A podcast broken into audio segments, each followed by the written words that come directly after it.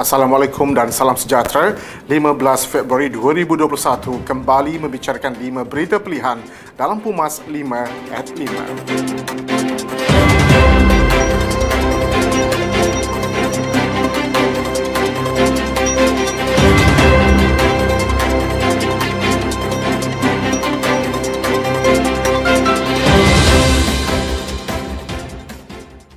Pendirian AMNO adalah selaras dengan perkembangan terbaru majoriti akar umbi pada mesyuarat bahagian iaitu menolak kerjasama dengan Parti Peribumi Bersatu Malaysia PPBM pada PRU ke-15. Presiden AMNO Datuk Seri Dr. Ahmad Zaid Hamidi berkata, hubungan AMNO bersama PAS dalam muafakat nasional masih baik walaupun PAS menyertai Perikatan Nasional. Beliau menjelaskan hubungan kedua-dua parti masih berjalan walaupun mungkin ada pihak tidak berapa senang dan berterusan mencari jalan untuk merenggangkan hubungan itu. Ahmad Zahid berkata, kerjasama itu perlu diteruskan AMNO dan PAS kerana ianya terbukti memberi impak positif dan insya-Allah hubungan fikrah ini akan terus rapat dan dekat. Menurutnya, AMNO sekadar menyokong pembentukan Kerajaan Perikatan Nasional demi kestabilan pentadbiran negara selepas Perdana Menteri ketujuh meletakkan jawatan. Banyak pencapaian dan kejayaan telah dilaksanakan oleh AMNO sejak ianya bertapak di Sabah tiga dekad lalu. Ketua Pemuda AMNO Negeri Sabah, IR Abdul Aziz Zulkarnain berkata, AMNO telah membuktikan kejayaan membela rakyat serta membangunkan Sabah bersama-sama rakan-rakan politik yang lain. Jelas Abdul Aziz pelbagai pahit maung yang dilalui sepanjang tempoh berkenaan termasuklah apabila berlakunya perubahan tampuk pemerintah negara pada 2018. Beliau berkata yang paling perit sekali apabila ramai pemimpin AMNO yang kita julang dan angkat keluar parti sehingga menyebabkan parti pincang dan punah. Namun jelas beliau, AMNO Sabah masih tetap berdiri bangga dan semakin mengukuh kerana ramai akar umbinya masih setia mendukung perjuangan parti itu.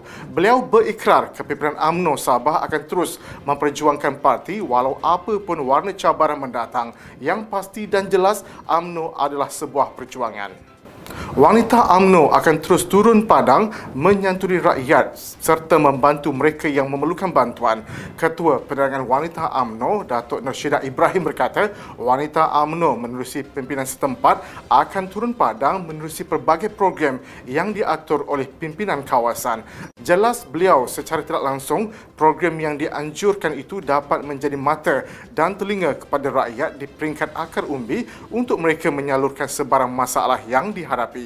Katanya lagi, wanita AMNO sentiasa mendengar keluh kesah rakyat dan berusaha untuk membantu termasuk menyuarakan permasalahan yang dihadapi kepada pihak yang berkenaan.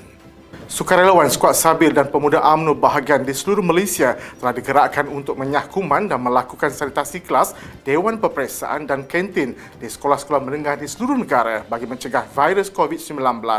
Ketua Pemuda AMNO, Datuk Dr. Ashraf Wajri Dusuki berkata, usaha yang dilakukan skuad Sabil dan Pemuda AMNO itu berikutan kerisauan ibu bapa terhadap keselamatan anak-anak yang bakal menduduki peperiksaan sijil pelajaran Malaysia SPM dan sijil tinggi pelajaran Malaysia STPM bermula 22 Februari ini. Pemuda AMNO menerima banyak aduan mengenai perkara itu dan prihatin dengan kebimbangan yang disuarakan itu. Menurutnya, program sanitasi itu dilakukan secara percuma bukan sahaja tertumpu di sekolah-sekolah sekolah malah tempat tumpuan orang ramai termasuk di masjid dan rumah ibadat. Pelbagai pihak perlu berganding bahu bagi menangani isu yang dilaporkan berhubung penggunaan aplikasi media sosial untuk mencari sugar daddy oleh mahasiswa. Presiden AMNO, Datuk Seri Dr. Ahmad Zaid Hamidi berkata, laporan yang membabitkan penuntut institusi pengajian tinggi awam dan swasta di sekitar Lembah Kelang adalah suatu fenomena yang sangat membimbangkan. Tegar beliau, ianya bukan sahaja memperlihatkan masalah keruntuhan moral, malah bertentangan dengan hukum syarak bagi mereka yang beragama Islam. Ahmad Zahid berkata, isu utama ialah isu bukan masa untuk mencari salah sesiapa dalam soal berkenaan tetapi apa yang paling utama adalah menyelamatkan golongan terbabit kerana mereka adalah generasi masa depan negara. Sehubungan itu, jika benar masalah itu berpunca disebabkan desakan kewangan, Jabatan Kemajuan Islam Malaysia, Jabatan Agama Islam Negeri, Pusat Zakat dan Baitumal mungkin boleh membantu mahasiswa yang terlibat dan jangan biarkan mereka terus hanyut. Sekian daripada saya Muhammad Saiful Muhammad Sahak. Jangan lupa temu janji kita Isnin hingga Jumaat jam 5 petang, 5 berita pilihan hanya di 5 at 5. Assalamualaikum dan salam muafakat nasional.